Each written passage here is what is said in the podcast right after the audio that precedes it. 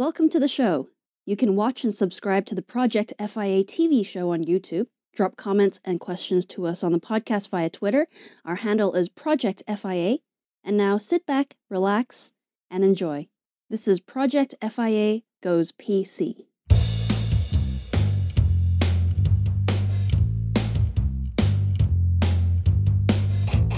G'day everyone, this is episode 119, 119 if you prefer, of FI Goes PC, and as always, I am your host, Rebel Zen, aka Danny Hale, and yes, we're a few days delayed. You're gonna have to bear with me because basically life and stuff gets in the way right now, and uh, we've got a lot of aggressive magpies and pigeons and crows having meetings in the garden. I have to go down every morning in, uh, I'd say PJs, but it's more like a bear suit you know, because I sleep in, you know, like a football mascot, and I have those big suits. That's how I sleep. Uh, I just tend to like prop myself against the wall and sleep like that. We're we're in a treehouse. There's no real furniture, you know. So I thought, well, I saw this old abandoned bear suit uh, in the forest, and I thought, well, you know, that's a bed in itself. So that's how I usually sleep. And in the morning, I have to go outside and scare all the magpies, the pigeons, and the crows away. They've been getting quite cheeky due to the pandemic. I think they've got used to having the world back a bit, you know, when things quieten down. So you're seeing this different behavior, patterning birds, and they, they have full on meetings in the morning. And the crow, who's huge, kind of more like a raven, is the boss, basically. So they they all work for him, um, delivering messages, because, uh, you know, living in a forest, you don't really have too many people using the internet. So it's kind of like Twitter with actual tweets because all your messages are delivered by birds. So that's interesting. That's been happening here. I hear that Win is, well, she sent me a message earlier via pigeon. It took a long time, took a week. So it's a bit delayed. So I'm not sure what she's doing in real time. But as far as last week, I know she was saying something about hopping islands. So I think she's discovered Animal Crossing. I'm not sure.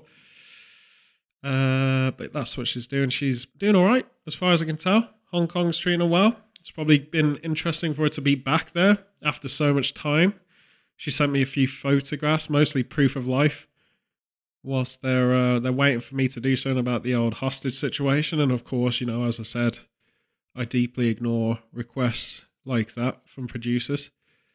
I have sort of gathered up what money I could, mostly from Monopoly boxes that I've sort of scattered around because, as we know, woodland folks, uh, mostly squirrels, badgers, and such, they love a good game of Monopoly. So there you go. So, you know, gathered some of that, uh, stuffed it in my ears. Should have sent it, didn't, and uh, wore my bear suit. So yeah, most of the neighborhood think I'm bear that lives in this uh, treehouse. A bear in a treehouse. That's what they think. But yeah, no, all is fine there.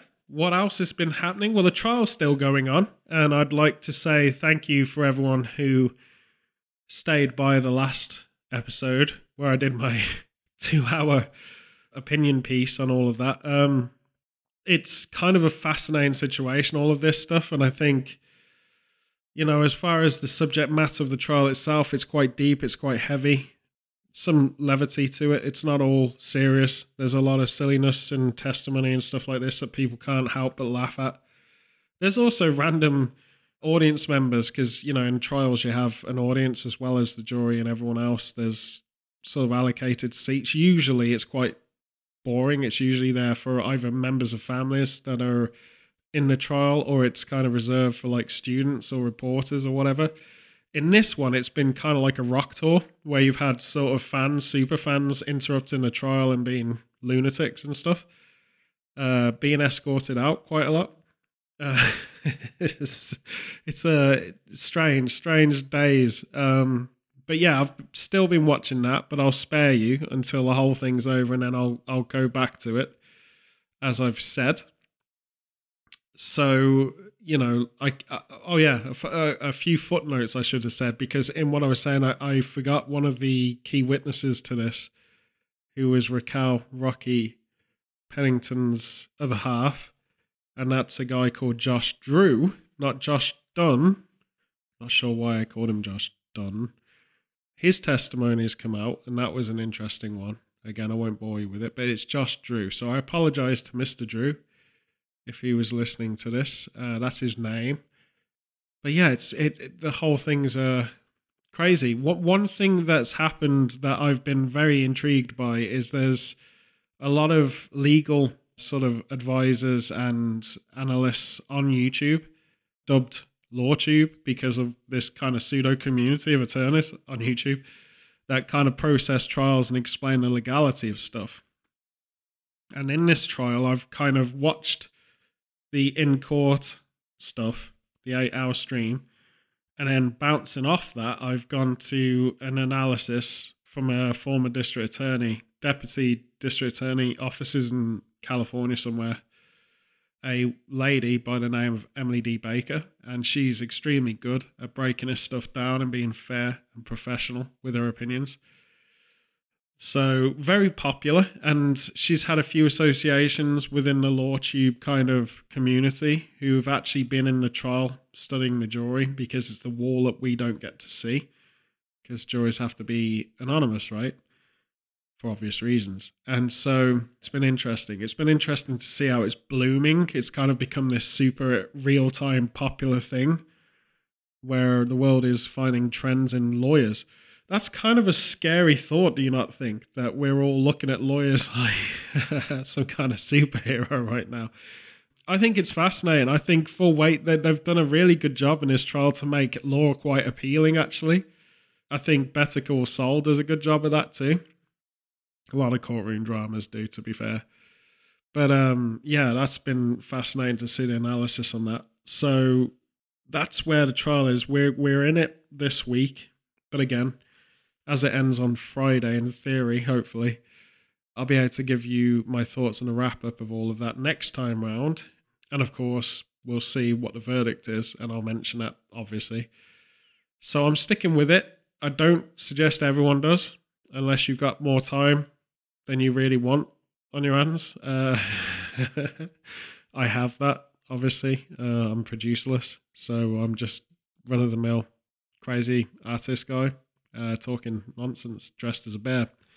So there you go. Um, oh yeah, what else has happened? So separate from the trial, because you get to that weekend bit, the reason that I'm delayed, usually we go into recording this, uh, usually every Sunday we record it and it gives us time to edit and it goes out to the masses and stuff like this. This time I was meant to do on Sunday, but I had an interruption because it's our favorite unicorn slayer. It was National Unicorn Slayer Day, you see. It was his birthday. He is now 360 years old, looking good for it. But of course, unicorn slayers live till, you know, at least they're 10,000. So he's quite a whippersnapper as far as unicorn slayers go. But that was a fun time. We we finalized the Premier League. And so as part of his birthday, it fell on that. And of course, my team was playing his team, Liverpool versus Wolverhampton Wanderers. And yeah, that was drama personified because we went to a place in Birmingham. It's called the Walkabout Bar, and it's it's kind of a nation chain of these theme bars, and it's meant to be Australian theme. I'm not sure why it's Australian themed. It doesn't look in any way Australian theme when you walk in there. There's no kangaroos. Um, there's no didgeridoos. There's no crocodile Dundees, and there's no Corkettes, and there's no Castlemaine 4X. And as soon as you talk Australian, you eventually become Australian. There's none of that. So we were there. Um, it was an it was quite a fascinating place to watch the games because it's one of these bars that's kind of it's fairly big, and it's just littered with all these flat screens, a bit like sports bars in the USA. And it was playing every game that you can imagine. So the whole Premier League final, the final day, had all the fixtures, right? So everyone in that bar was from a pocket of different support groups for different teams around the UK. So you get like chance when one team was doing well from one of the games that doesn't have so much precedence. But to set this up for the Americans and international audience who probably don't know, between Liverpool and Man City, it was so tight that we we would have won it by a point or they would have won it by a point, bearing on results. So if we'd have drawn, and they'd have won, they'd have cleared it. If they'd have drawn and we'd have won, it would have tied the Premier League. But Man City would have won on goal difference because that's how it works. If we'd have won and they'd have lost, we would have won the Premier League, which no one really expected us to do. But we did win, even though we went 1 0 down very early on. And Man City, who were getting absolutely destroyed by Aston Villa, a local club in Birmingham, were storming it. And the manager at Aston Villa is a Liverpool legend, Steven Gerrard. So it, it's been really crazy, emotional. And we wanted Stevie G to kind of do his best. People in LA may or may not recognize that name because he used to play for LA Galaxy. But Steven Gerrard is, you know, he's he's been manager of Aston Villa for six months, which I still can't get my head around. It's very weird for a Liverpool supporter to see him in Birmingham. It's a good thing I do think he's been stalking me because, uh, you know, he, he, went to LA kind of at the time I was leaving LA. Uh, I get back here and he followed me to Birmingham. So obviously he's, he's stalking me, uh, Steven Gerrard. I'd love to drag him in on the podcast. We'll wait and see if that ever happens. But Villa played the best I think they've played all season against Man City, who have had an incredible run. They're one heck of a team. Uh, I mean, the two of us, like between Liverpool and them, that we would at least 20 points, if not more. I can't remember uh, the, the, details. I've actually tried to forget, if I'm honest. But it was so tight. We were 20 points clear of anyone behind us in the league. So the top two spots were like clear winners. One of us was going to win. And it went down to the wire. It was really exciting. I don't know if this happens often and frequently. It's happened within our two clubs twice now in the last three years so it's incredible to see this. It's like a true rivalry, you know.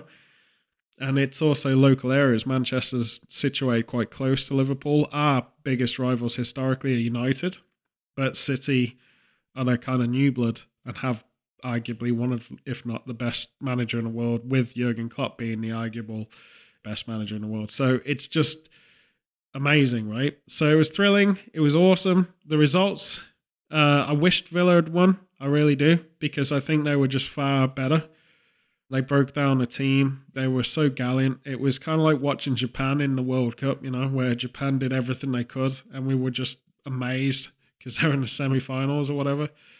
And um, yeah, it's a lot of heart, and then you get this result going against you in the last sort of twenty minutes of game or whatever, and you feel for them. Uh, it was a far better game to watch as well. The Villa Man City game than the Liverpool Wolverhampton game was. It was far better watch. I can say that because I was one of my eyes was on our game and one of my eyes was on their game the whole day. So just interesting stuff. And we come out of that. Uh, Liverpool can't complain because we got a Champions League final, which is the best teams in Europe going against each other. We got to final of that, and we've also won the two domestic cups. So we could have made a total history package, winning everything, doing a full sweep in one season. But I think we should never see what we've done as nothing but spectacular. It's been a heck of a season for us. And I say this exclusively to the people of Liverpool because we won the league during the pandemic and there was no usually when you win something that big and it took 30 years for us to win uh, the Premier League so there usually is like this kind of street party where this bus goes around the city, you know, and it's a way for the club to reach out to all supporters. It's insane. They've done it before uh, when we won Champions League, and it's just incredible, epic feeling. It's a really interesting cultural thing. It matters so much to people here. It's not like fickle support that you get in other sports. You know, this is like diehard support going through generations with a 200 plus year old history attached to it. And saying we missed the chance for this kind of first time ever since the Premier League conception that we won it. We used to be one of the top teams uh, winning the league, almost like serial winners. And when the Premier League was constructed, it was a lot more commercial. We hadn't won it since the beginning of the 90s, you know? So for this to happen in the pandemic, there was no street party, no one could celebrate. They did in closed ways, you know? There was all of these scenes of people in apartments in Liverpool, like basically singing through their windows at each other, or whatever. But we couldn't celebrate it, and so for this season to be the answer to that, it's it's just going to be amazing. And I feel like there's a lot of this kind of old feeling of happiness coming out around the world in small pockets. So this is one of those occasions that's going to mean a lot to a lot of people. So yeah, really excited by that. Got a Queen's Jubilee coming up. That's a huge deal too, you know. She's uh, going to have a massive bouncing castle. Uh, basically, what they do is they've got this like replica Buckingham Palace bouncing castle, right? And they set that up in Hyde Park. Uh, loads of balls, you know, like the kind of ball pits that you go in. Loads of them. Uh, loads of water pistols and stuff. And the Queen comes out. She'll bring out her favourite rally car. That's what she drives to these events. She usually does this uh, incredible kind of Fast and Furious promo reel. You know, she does all her own stunts, our Queen. So She's pretty amazing. Um, we've all asked God to save her so many times that she can do it. You know, she's protected. And so the Jubilee is happening. It's going to be awesome. Yeah, steel drum band from Jamaica probably play the national anthem.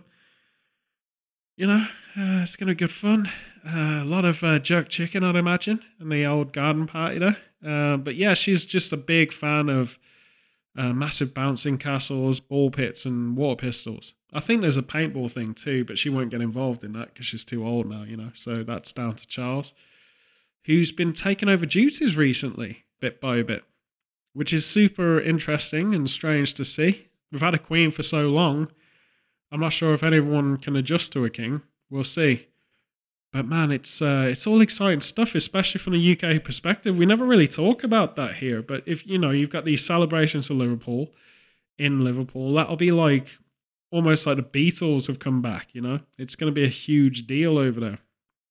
Everton survived relegation. They could have been demoted to the league below the Premier League, and they survived. Skin of the teeth. It could have been a perfect season for a Liverpool fan because there's a massive rivalry between Liverpool and Everton. Anyway, so that's all exciting. I, I think the Trump, the, the Trump, see, I did a Trump Freudian slip there, the Donald Trump. I think the Johnny Depp trial, which I've kind of abbreviated to Trump, which is bad, bad, bad thing to abbreviate to. Apologize. The Trump trial. No, the Johnny Depp trial.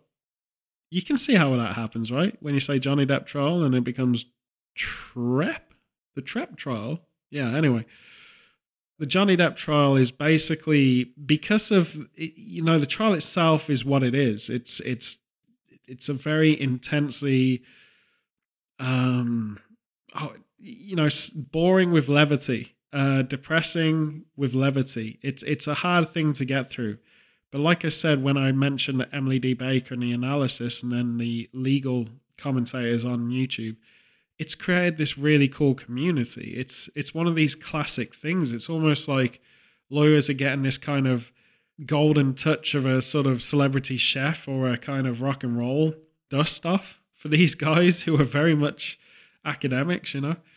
It's been interesting to see because so many people in the world right now are rallying into the support of this legal community to try and understand this trial. And there's so many people talking and discussing it, especially in America. It's like again, it's it's mostly American commentary, but it's also and it should be because it's tried out there but it's there's global questions going through this channel and stuff uh, in real time it's really exciting to see it it is because it's it's kind of like I know. I, I feel like so many people, especially young people and young adults, who are trying to see their options in life, and they've only had this kind of gloomy sort of three year lockdown or whatever and all of this political nonsense that we're still living in, where all politics seems to be crazy right now. It's obscene how much single reporting has been. You know, it's like you can't watch the news, media, or anything without feeling like you should never leave your house. Or if you do leave your house, you do one of those bubbles, you know, that you usually walk on water in, you know, one of those huge, what I call Jesus bubbles, because he walked on water too. Uh, one of them uh, you, you just want to live in that, and it, it's you know it's it's depressing. So when you see this levity happening and this rallying of people who are genuinely wanting to find stuff out and genuinely asking decent questions and showing no real tribal side or nature, it kind of opposes this belief that we're told routinely on every single social podcast or commentary or news article or whatever that we're in tribes. I've never believed that we are. I don't think the tribal mentality really is as big a deal as it's being sold. I think that most of it's a group of crazy that sort of, you know, floats to the surface of any single political issue or anything. You always get the most extreme rising to the top because they've got the loudest voice and it's always channeled, but it's not a reflection on the general public. And I think something that's really positive is when you see what the general public think and they're coming out with questions and answers and stuff like this regarding something like the Depp trial, it's actually very positive. It's uh, it's awesome to see it. I do still believe deeply that the most of us are critical thinkers, and a lot of young people, in my experience, my personal experience, young people around the world, especially the USA, UK, but definitely even in Asia, Japan and Hong Kong, when we were there, we noticed it. There's a lot more intelligence going on. You know, a lot of people have this kind of almost humorous cynicism, and you should, because life goes on, and no one should really determine if it's good or bad or whatever that you're living. You should decide that yourself. But there's more positives than negatives, I think, and that's been consistent. And hopefully, now we're having positive signs in the UK where all of this pandemic stuff has moved away quite drastically. You know, I've been doing my shopping for the first time in four years without wearing a mask, which is weird. Obviously, if you're a criminal and you're trying to rob a bank, uh, you still need a mask because you don't really want to throw your face to all the CCTV and stuff. Just a tip if you're a bank robber out there. Um, but yeah, just doing shopping with masks and stuff, it was getting depressing. And actually going out to the city and it being normal, it's quite weird because in the back of your head, you kind of like, there's a sort of partition of guilt, you know, should I do this? Should I, should I still be wearing my beekeeper's outfit, uh, my hazmat suit, you know, or go out my Jesus bubble? There's a bit of that. But I think over time, you're seeing a vastly happier world coming out of this. And we need that kind of report. We need that kind of understanding because we're always focused on the crazy sort of extremes going to the top. Like I said, they always float to the surface. We're not seeing all of the cool stuff that's happening. And there is a lot of cool stuff. So hopefully that gives you a bit of positivity. So, in between the trial and literally over the weekend, actually, a lot of crazy stuff happened this weekend. One of the things that I saw was Finland and Sweden joining NATO. And that was something that you you really can wrap that up as a story in like 20, 20 seconds or something. I saw it first on BBC, um, just the headlines on Google or whatever, saying that they were meeting with Boris Johnson, uh, probably having a party uh, in Downing Street. You know, that's a common thing that happens these days. And then within a week, they're in America. You know, Joe Biden sort of introduces the two nations, kind of screws up the the names. Got through it all, but it did feel a bit like a closing statement in, a in a trial. Weirdly, where his speech went on and on and on and recircled points and stuff like this. I I, I I'm saying this with uh, all due respect to my folks and friends and everything in America. You know, it's just I just think politics here and in America are kind of weirdly synchronized to be this old school vibe that we never really wanted again. You know, everyone's reading messages or auto cues or whatever. And it's funny just to go back to the trial for a second because they were saying how Johnny Depp's cognitive state was it was one of the things that came up in this week's testimonies his cognitive state has decreased so much that he's got an earpiece feeding him lines, even though his lawyers say that it's actually feeding music, so he gets inspired for his lines or whatever. Uh, who knows? Neither of us are there present. If you do have an earpiece in Hollywood right now, I don't think that's controversial at all. There's loads of bands that have help on stage because it's basically you've got so much going on in your head you do need a bit of help at times. And as I said last time, we did the analog version. I did myself. I'll say this in confession when we made Kin. I had a six page monologue to deliver, and I had all my bullet notes on my phone. I'd done like a text format, and I keep referring to it in the scene because, you know, you can't constantly just channel all this stuff. It doesn't really show that your cognitive ability is falling apart. It just shows you that you're trying to do the best you can given the restrictions you might have. And for me, I was directing it, doing a camera work, um, organizing everything, dressing the set. You know, it's like a true indie film where you do 300 jobs yourself.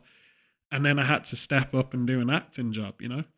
So it was to help me out, just to fill in the gaps, because you want it streamlined. You want to do as little takes as you can and just get it done as best you can. And it also makes it more kind of realistic to have these point notes. So if Johnny Depp was doing that in Pirates of the Caribbean, it's probably because he had a psychotic relationship and he, he wasn't in his right mind doing those films that he did eh, within that duration. That's just a thought. But just the relevance of that with Biden is Biden is blatantly just living off auto cues. You can tell because he trips over what he's saying. And it's like this presentation of a president that has multiple signs of cognitive issues, and we're just bated breath because I'll tell you this as personal as I can, really. What we hope for is America has this kind of democracy and powerhouse in its politics of real example of great government where it's a very professional government and it's all working fine on cylinders and that the president himself is very relatable or herself we do want a female president. I keep wanting Tulsi Gabbard. I keep saying this uh, to me and the voices. They know it. But I wish Tulsi Gabbard had a fair shot because I think she'd be amazing. Um, I really do. You kind of need someone from Hawaii, you know, to represent because Hawaii is, you could almost argue a subculture. Well, you don't have to argue it. Is a total subculture, but it's that Pacific sort of coast thing where it's like uh, almost like Samoan Islands and stuff and that'd be great to see a Samoan president or a uh, Puerto Rican president or a Latino president or whatever. Just you, you need something that kind of incorporates the ethnicity section of America. Obama was that as well. And we all saw a very vibrant America in that time. You know, it, it doesn't matter about the governance, it doesn't matter about the politics, it's it's the public image. It was so good to see that because I think and I've always thought the, the real representation of America is is within its ethnicities. And so we're all hoping that we get a genuinely professional government from the USA because I think it changes the global political structure in democracies. I think every democratic nation looks at the USA like it's an example. And if it's not good, everything falls apart. You can sort of see the pattern. Like Trump was there talking about nationalism, right? And so we then get Boris Johnson, who's, you could say, a similar thing. But Boris Johnson's whole thing is he's trying to be kind of serving the public in the way he thinks the public want him to serve. So he's a bit more socialist almost in what he does.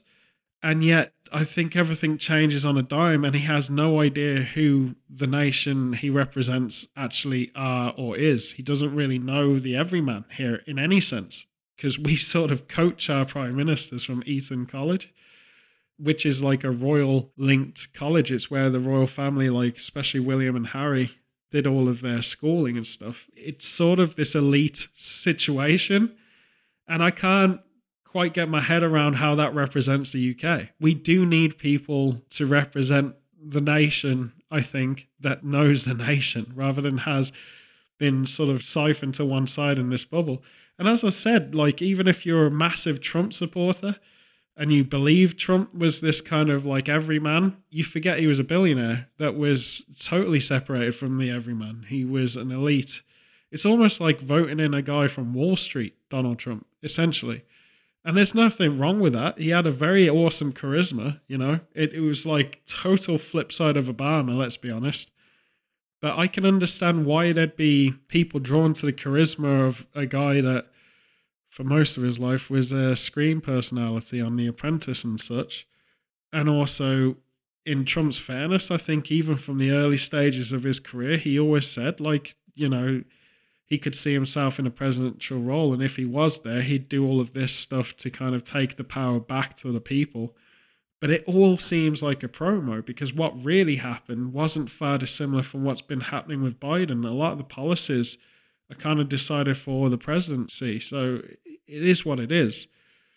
I definitely know there's an era coming where politics globally should have this reform and we should start thinking geopolitically, uh, nation to nation, stop having these reasons to fight each other and stuff. That's a utopian construct, but I do think it's coming. And I really hope someone from Hawaii can go in just because I think they'd be way more centered because they, they know what raw power of nature looks like. They know what the the needs of people in turbulent situations look like. I mean, just remember all the volcanic activity in Hawaii and stuff. Not to mention ballistic missile threats and the accidental, the guy who slept on the old emergency button and pressed it, that old story. Yeah, you, kind of feel like it could be a better situation if someone like that led, because I do think it would have an impact. It'd have a snowballing impact it's the kind of stuff you see in female sport, like when women in sport become relevant, like Ronda Rousey in UFC, was so marketable when she was fighting that every sport started to have more onus on their female perspective of it, which is so overdue. I mean, so overdue. We're in this time now where a lot of us, including myself, don't really realize how tough it was for gender equality back in the day, like suffrage and all this stuff, it seems alien to us. It's kind of like civil rights, if I'm honest.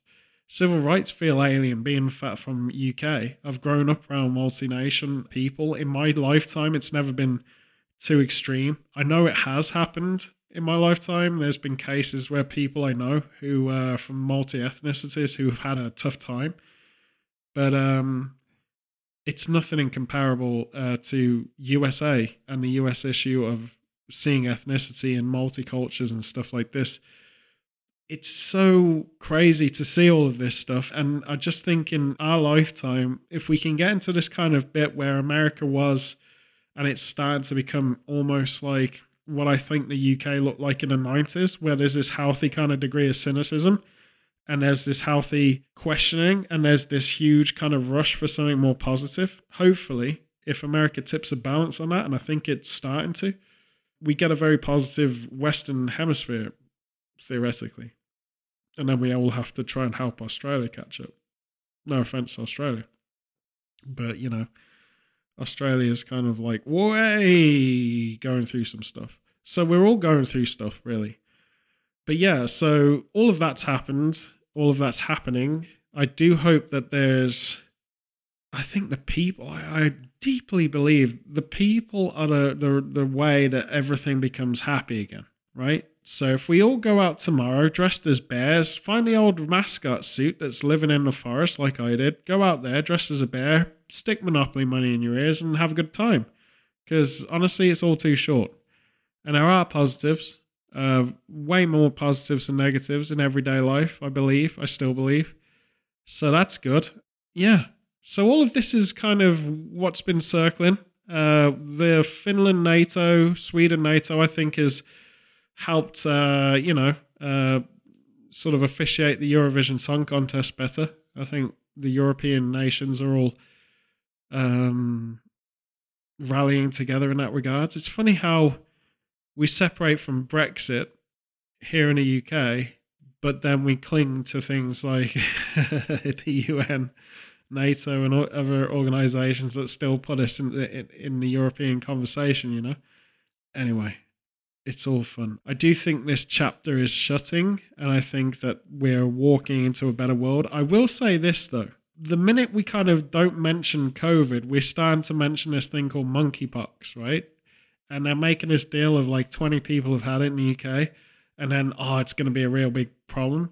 I don't think 20 people gives me an instant panic attack. I think there is this constant sort of flow of panic.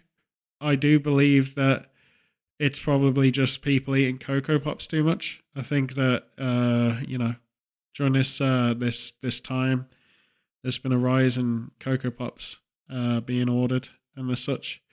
Very good cereal. If you don't know what it is, it's basically Rice Krispies with chocolate on it. So uh, yeah, I think people have been eating too many of them, developing this uh, situation. Uh, I I don't take it too seriously at this point. I'm sure some of you are around the world are worried, especially when you're traveling. It's concerning that something like that exists. We should keep it in mind, but I don't feel like we need to keep panicking and shutting down borders and stuff like this. If we keep doing that, I just I think it becomes a very um, barren world. It's almost it almost feels like someone just doesn't want us to hang out with each other anymore. You know, it feels like the governments around the world are becoming that kid in school who's who's jealous because we all have friends and a life and stuff, and they don't, so they want to ruin ours. I don't know. It just feels a bit mad. But anyway, that's something that's just in the background right now, and hopefully it won't do the same thing, and we have another, you know, lockdown situation over monkeypox. Who knows? My advice is stop eating Cocoa Pops for a bit. Try something else. Do uh, cornflakes for a bit, you know? Then you can all get chicken pox. Ah, yeah. Well, that's more treatable. We know more about that. So anyway, the other stuff I've been doing this well, I've been watching a lot of stuff. Because when a trial ends, you start watching TV again. And what's interesting to me is if I'm watching a film now, because I've been watching an eight hour trial or whatever, it just it's gone really fast. It's like a film feels like a short. Because you've been used to watching stuff for so long you have this kind of break with something that's two hours long and it just feels like it's like a short film or a trailer or something. It, it, it goes really fast. It's, it's kind of a weird mental training, actually. So I've watched tons of stuff in turbo speed um, over the past couple of weeks. I watched the Mike Myers Pentaverate series, which, if you're not into Mike Myers films like Austin Powers, Wayne's World, this kind of stuff, Saturday Night Live, which is where he started, all of the sketch stuff. Uh, so Mad Max Murder, which is a lesser known thing he did, but I was obsessed with that when I was a kid. I thought it was probably the best thing he ever did. It was a weird cult film, to be honest. But he's done a series on Netflix where he's playing seven characters kind of back to back, which you'd always seen in Austin Powers. He covered a lot of characters. He's in that same sort of vein as Eddie Murphy. He does loads of characters, or Tyler Perry does loads of characters, or Martin Lawrence did loads of characters, you know. Mike Myers, his whole thing is the talent he has. It's almost like he comes with his own prosthetic artist because the talent he has to do these characters is absolutely incredible. He's kind of like the real life version of an animation show. In Pentaverate, he covers sort of like a Rupert Murdoch character. It's blatantly based on him a legendary music producer who actually existed, an old English guy who it's very hard to tell it's Mike Myers. That's probably the best escape one. Uh, a Russian kind of what I can only say is a nod back to the old Russian philosophers, you know, which they did have. And there's some profound philosophy come out of Russia, actually, which no one talks about, but there is.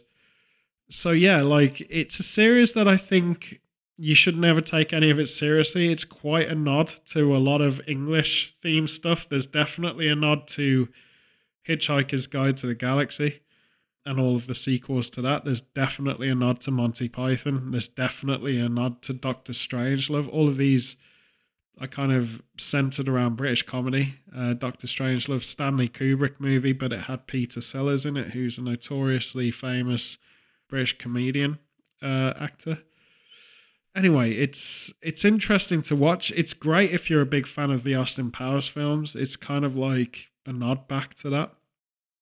A lot more personal to Mike Myers, I feel. Like there's a lot more Canadian centric stuff in it. But that was an interesting watch. Enjoyed that. It's uh it's not the best, it's not the worst. It's somewhat dated, I would say, as far as humor is concerned, because we've all grown up to rapid fire stuff like Bill Burr and things like this. It's you know, it's uh, it's kind of a nod back to the shades of Austin Powers, which for many of us is a time machine back to the nineties, you know, or two thousands. I forget. I think it was early two thousand. I don't know. It was a while ago. Then you've got like something else that I watched on the backbone of that, uh, which was Shadow and Bone, another Netflix series. And again, don't mean to promote Netflix. It's just what I stream currently, probably because a lot of Korean stuff on it that I need to research for my big next project that I'm keeping under lock and key, which is also a series on Netflix, Lock and Key. But um, yeah, so Shadow and Bone, interesting series. Set it up for the world. It's a dystopian is sort of sense, alternative world, total fantasy, not based on anything in our normal day to days. British cast, which I always think sells fantasy the best. I'm not gonna lie, makes the most sense. We're all living it here in the UK. We uh, constantly avoid dragons, and we all live in castles. Except for me, I live in a treehouse. I wasn't cool enough to live in a castle. Uh, well, truth is, they threw me out. But basically, it's an interesting sort of steampunky, Victorian esque fantasy dystopian thing that's got major overtones of like Russia or uh, Eastern European kind of backbone to it. It's an interesting series. I think it's based on a book or a series of books. But as far as I can deduce without ruining it, because I don't believe in spoilers, it's basically about a wizard who's also a, well, you could argue a scientist, because in this kind of argument, like the Sorcerer's Apprentice with Nicolas Cage, they kind of make magic and science the same thing, which of course it is, as we all know. Um, yeah, it's it's wizardry, this science. So he's going skateboarding in a forest, is from best I can tell, this this wizard, who's kind of a dark wizard. And you can always tell he's a dark wizard because he's wearing like you know black clothes. And he's skateboarding down into this forest and he uh, he has this secret formula that he's created from reading books and then eating the books like absorbing the books because he's a wizard. He doesn't have to just read he doesn't read the book. He's really good at multitasking so he's he's playing on his switch while skateboarding and he flicks on the book which is loaded up on his Switch, and he absorbs all the text that goes into him, and then basically releases this massive sort of fog, mist, tempesty kind of cloud, which is basically the equivalent of what Trump was trying to do on the border of the USA with Mexico, you know, build a wall. Only it's wizard wall, so it's not a solid wall, it's a mysterious sort of foggy stuff with things that'll kill you in it wall.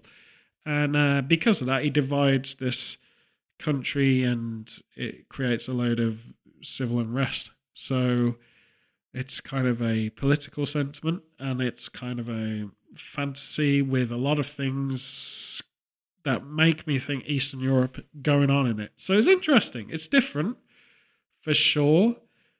And I think it's going to have a second series. I think they were postponed because of this pandemic situation, which we're hearing too much of and quite a lot in the world. But I think the second series will come out soon, I guess, which will be good because it'll give more context. Kind of leaves you on a cliffhanger to a degree. Not really. It's not a it's not a frustrating cliffhanger. It's just a hmm, okay. There'll be more of this maybe or not. But that was good. That was interesting to watch. Definitely good for teenagers who want something a bit different or young adults. It's very Game of Thrones light in that regard. It's pretty good. And it's kind of in the vein of Stranger Things, I'd imagine. Monsters and the such, but never too scary or too jumpy or too freaky or anything like this. It's just good. It's just good fun. Neutral, uh, cleverly done, well acted yeah, all right. Not a bad series. I uh, watched Ryan Reynolds did the Adam Project. I liked it so much. I twit. Uh, well, I got our producer Winifred, uh, who's currently being held hostage in Hong Kong. Uh, I got her to uh, tweet out to Ryan Reynolds uh, using my quotes, if you will, from what I thought about that film, and he liked it, which is nice to know. So Ryan, I know you're listening because you would, of course big fan of mine. I, understand that. Big fan of yours too, my friend. Uh, yeah, good job. The Adam Project's a very good comedy, sci-fi, everything you want, really. It's very, very good. Very surprisingly good. And I think he's very proud of it because there's a lot of personal overtones in it. Really good to see Mark Ruffalo with him. It's almost like the Hulk and Deadpool in a movie, and we all want to see that. So yeah, no, it's good. I enjoyed it. Thoroughly good. Won't ruin it. Kind of like if Big the Tom Hanks movie married to the idea of uh, Close Encounters of the Third Kind, only nothing like either of them. That's basically how you break it down. Speaking of Ryan Reynolds, also watched Six Underground, which I'll be honest, I've avoided watching for the longest time, mostly because I don't think the trailer sells it well. But when I did watch it, the first 15 minutes of that film basically was the most action packed and coordinated and funny over the top car chase I've ever seen in my life. It made Fast and Furious look positively bland. So 6 Underground is actually worth it. The actual whole thing is quite clever. The nuances, the quick cuts. It's actually a leap back to form for Michael Bay, who I think the last great film I recall him doing was Bad Boys, the original Bad Boys, which is a classic. Yeah, so that was fun. And then I've watched a Japanese series of films called The Fable. And it's sometimes weird when you do this podcast because sometimes things you say here, you kind of don't know if they inspire people because we don't get to see our audience physically, which is kind of a weird thing. But we know you're out there. We definitely know you're out there because of the amount of uh, uh, messages that we never receive from any of you. Um, and that's great. Thanks. Because that just means you're a real audience as opposed to an audience that wants to destroy us. So thank you very much for being a real audience. But yeah, it's interesting to me because stuff I say on this show comes back, not to haunt me, but almost comes back to be proven in a weird way or has been uh changed almost like i'll put something out in the world and then the weeks go by and the world changes to create a better version of something. I'll give you an example. I said Japan is known for being subtle and low budget in its films and stuff like this. And it is, by and large. It takes a lot less and does a lot more with it. And Fable, the two Fable films that are on Netflix, dubbed The Assassinate Doesn't Kill, is actually as a two piece film, because you should watch them back to back, kind of a deal it's really ambitious. It's actually really, really good. The fight sequences, especially, are actually jaw dropping. There's a whole different kind of way to present a fight sequence or a series of action that they have that's really quirky. It's worth watching it just for that. It's sort of like a nod back to Jackie Chan in Hong Kong Jackie Chan days, where he was doing a lot more kind of precocious stuff that, that you would never be able to clear on insurance here in the West. literally jumping from a balcony to a balcony in Hong Kong, you know, these huge monolithic skyscrapers. And uh, it's kind of a flashback to that. The first film is one that establishes it. It's kind of more about the characters and why they're all there and what's going on. So it feels a bit more restricted. But the second film, it gets into the mythology a lot more and it's a lot more fun it's worth a watch. I was really blown away by how they've stepped up. I don't think I've ever seen action coming out of Japan that good, which is saying a lot because they're very known for samurai films and you know stuff like this. It's very enjoyable if you like action and you like a bit of goofiness. If you're a video game fan and you know the Yakuza series of video games made by Sega, developed by Sega, if you're from Asia, you'll know it as Ryuga Gotoku, which is the Japanese title for it. It's kind of got the same vein. There's there's severity to it. There's a bit of serious drama attached to it, but there's a lot of humor as well, and it's really quirky and strange humor. But that's why we love Japan. It's just very good. I was very, very blown away by that without much expectation on it, and I really enjoyed it. So that's the kind of stuff you want to be watching, I guess whilst and if you have streaming because there's so many people now switching off streaming because they just can't afford it. Uh, the price of living is rocketing and i shouldn't laugh but that's why i live in a forest you see so i don't have to apply to the normal rules. I don't have a lot of stuff. I watch stuff tends to be projected through our neighbor who's an owl basically. So an owl that lives next to us. And they have a projector an old cinema projector. And they've wired it up to a what i i guess it's a phone or a whatever owls use as a device i suppose. And so they project what they're watching into our treehouse through the window that we've got just one window. And so that's how i get to see this stuff. So i don't get to choose it which might might be why it seems so kind of random I just get to uh, see what they're watching. So, you know, you got the scene treehouse, me in a bear outfit, trying to sleep, propped against the wall, no bed or nothing like that. And then this projected comes in, and you know, I get to watch it. So that's good. Yeah. So I will be returning to the trial post haste, and with the Josh Drew thing, I felt kind of bad about that. There's a lot of key points in this trial, and a lot of things you can comment on that basically get addressed or whatever. I haven't changed any of my opinions. I still think it's blatantly a clear cut case. Of course, there's a lot of legality that could block what we all think is a clear cut case. I think I should stand by what I say about Amber Heard. I think for her mental well being and also people around her, as well as speculations on what she could do in the future, I, I had this thought recently through the trial that she should probably just have a career in painting and art because she seems very, very keen on painting and art, and it kind of can displace her from the the attention that Hollywood is going to probably destroy her brain with. I don't think she's healthy enough for the industry, but that remains to be seen. And I'm not trying to say that to be harsh. I'm saying that out of genuine concern. There are people on this planet that I don't think should ever have that kind of celebrity. I just think it ruins who they are, who they could be, or their potential. I'm not saying it wouldn't be fair. Like if you've got talent in acting or you want to do it, give it a shot. But if it turns you into a, you know, if you're imbalanced and not really enjoying it, is it worth it? Really? I think this is one thing that I will always say like, unless you have the curse of constantly doing it or a goal an ambition within experiences, and life is about that, some series of events. If it works for you and it feels good and everything's great, then cool, carry on and do it go through the highs and the lows because it's part of the course, you know, if that's your lifestyle choice. But I just think in certain cases it's it's not a good lifestyle choice because it's sort of proven by the fact that you end up on your own in a room and no one really wants to talk to you, you know.